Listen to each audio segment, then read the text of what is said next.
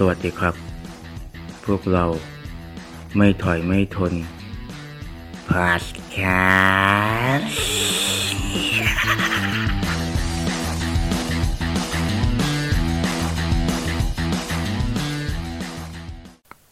สวัสดีครับ ผู้ฟังทุกท่าน วันนี้อยู่กับผม นายพงศธรเชื้อเงิน วันนี้เราจะพูดเรื่อง 10 เทรนด์เทคโนโลยีที่มาแรงปี 2020 ในยุค 5G สำหรับวันนี้ก็เป็น EP สุดท้ายแล้ว เราจะมาพูดถึงเทรนด์ด้วยกัน2เทรนด์ได้แก่เกณฑ์ใหม่คุม Big Tech และป้องกัน phone scam ด้วย Machine Learning ซึ่งเรื่องแรกที่เราจะมาพูดในวันนี้ก็คือ เกณฑ์ใหม่คุม Big Tech และ Big Tech คืออะไร เรามาทำความรู้จักกันก่อนครับ Big Tech เป็นคำที่ใช้อธิบายบริษัทที่มีเทคโนโลยีขนาดใหญ่ ได้แก่ Facebook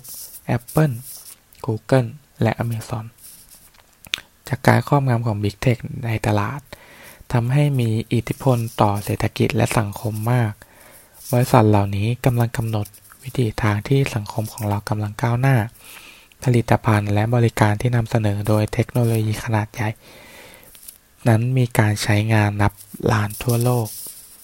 และทำให้ปี 2020 ซึ่งเป็นจุดเปลี่ยนสำคัญของ Big Tech ที่จะถูกควบคุมด้วยกฎเกณฑ์ใหม่ ๆ มากขึ้น ไม่ว่าจะเป็นประเด็นการจัดการ เก็บภาษี ข้อมูลส่วนบุคคล ความมั่นคง ตลอดจนข้อห้ามที่เกี่ยวกับโฆษณาเพื่อจุดประสงค์ทางการเมือง หลังจากเหตุการณ์ในหลายช่วงหลายปีที่ผ่านมา ผู้คนในสังคมตั้งคำถามถึงประเด็นปัญหาต่างๆ ที่เกิดจากการบริการของ Big Tech เหล่านี้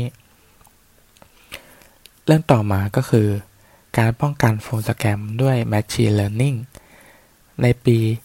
ที่ผ่านมา phone scam หรือภัยที่เกิดจากการหลอกลวงผ่านโทรศัพท์ มีจำนวนเพิ่มมากขึ้นทั่วโลก ซึ่งมาในรูปแบบที่หลากหลาย ไม่ว่าจะเป็นการทิ้ง missed callการโทรออกผ่านหุ่นยนต์ ซึ่งวิธีการเหล่านี้ต่างมีเลขกลหลอกเอาเงินจากเหยื่อ เพื่อจะลดและป้องกันปัญหาที่เกิดขึ้น ในปี 2020 Machine Learning จึงเข้ามามีบทบาท และเป็นเครื่องมือในการป้องกันโฟนสแกมที่เกิดจาก Machine Learning และ Machine Learning คือการที่คอมพิวเตอร์สามารถเรียนรู้ได้ด้วยตัวเอง โดยเราไม่ได้เขียนโปรแกรมนั้นขึ้นมา ซึ่งจะมีการเรียนรู้ด้วยกันทั้งหมด 3 แบบหลักๆ ก็คือแบบที่ 1 Supervised Learning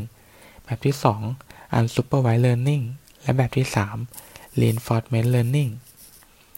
อย่างที่ 1 Supervised Learning คือการเรียนรู้ที่ต้องมีคนมาสอนก่อน คอมพิวเตอร์จะสามารถหาคำตอบ และผลลัพธ์ได้ด้วยตัวเองหลังจากที่ได้เรียนรู้และใส่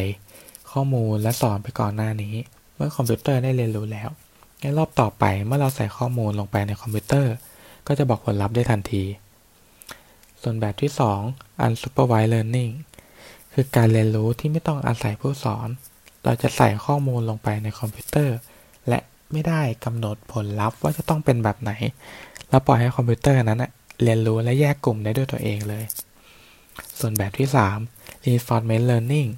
คือการเรียนรู้ตามสภาพแวดล้อม เพราะจะเรียนรู้และเปลี่ยนแปลงไปตามสิ่งแวดล้อม ซึ่งคล้ายกับเทคโนโลยี AI โดยในปัจจุบันได้มีการนำ Machine Learning มาปรับใช้เพื่อตอบสนองต่อความต้องการของคนมากขึ้น ยกตัวอย่างเช่น Spam Detection คือการที่สามารถคัดแยกอีเมลได้ว่าอีเมลไหนเป็นสแปม อันไหนเป็นอีเมลที่เราต้องการ